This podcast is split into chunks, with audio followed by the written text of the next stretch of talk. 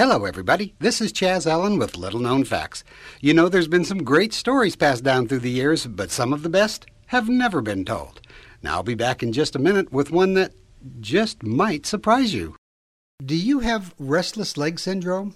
A restless leg is a condition in which your legs feel extremely uncomfortable while you're sitting or lying down. It makes you feel like you need to get up and move around. Now, restless leg syndrome can begin at any age, really, and generally worsens as you get a little older. Women are more likely than men to develop RLS. And restless leg syndrome can disrupt sleep and, well, it can make traveling downright uncomfortable. But you know, you don't have to put up with restless leg. Thousands of people take Active 8 for their restless leg syndrome. People tell us every day how Active 8 has helped their restless leg syndrome.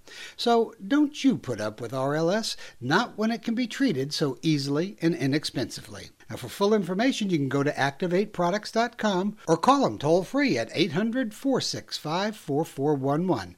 That's activate-products.com or 800 465 4411.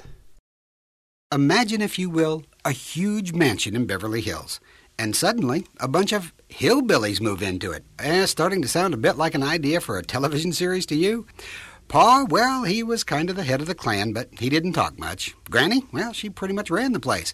Then there was little brother, who was enamored with all that Hollywood had to offer and spent most of his time in trouble with the law. And let's not forget the pretty little daughter that was something of a hillbilly herself, of course, but she was quite a looker. Yeah, I'm guessing that you've picked up on the fact that I'm talking about the famed television series, The Beverly Hillbillies. But did you know that that series was based off an actual family who lived in Beverly Hills? Now, they didn't live in the house that you saw in the series, but they did live in a huge mansion. And the pretty young daughter, she wasn't named Ellie Mae, she was named Lita. The family was the McMurrays, and they moved in and set up housekeeping, much to the horror of the rest of the community. And I mean complete with the rust bucket truck, the mouthy, bossy mother in law, the drunken uncle, and the rest that generally makes for a horrible neighbor. The television series, well, they cleaned up the family considerably so the audience would love them, and we did. Jed, Granny, Jethro, Ellie Mae all became household words in America. But the original, the McMurrays that the series was based on, well, they were anything but lovable.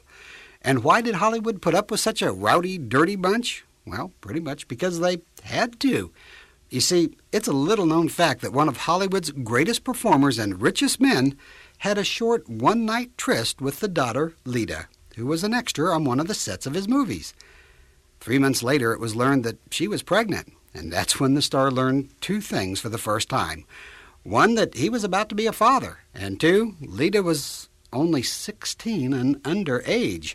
Now, the star, yeah, he tried to get out of it with a bribe of nearly a million dollars rather than go to jail for statutory rape. But the girl's mother, she insisted on him doing the honorable thing, and sure enough, he did. Now, the marriage only lasted two years, but during that time, the Beverly Hillbillies were a reality. Later, the wild tales of that family became the idea for the famed television series. And the only thing left out of the series was the star himself, the man who married Ellie Mae, or Lita, and that was Charlie Chaplin.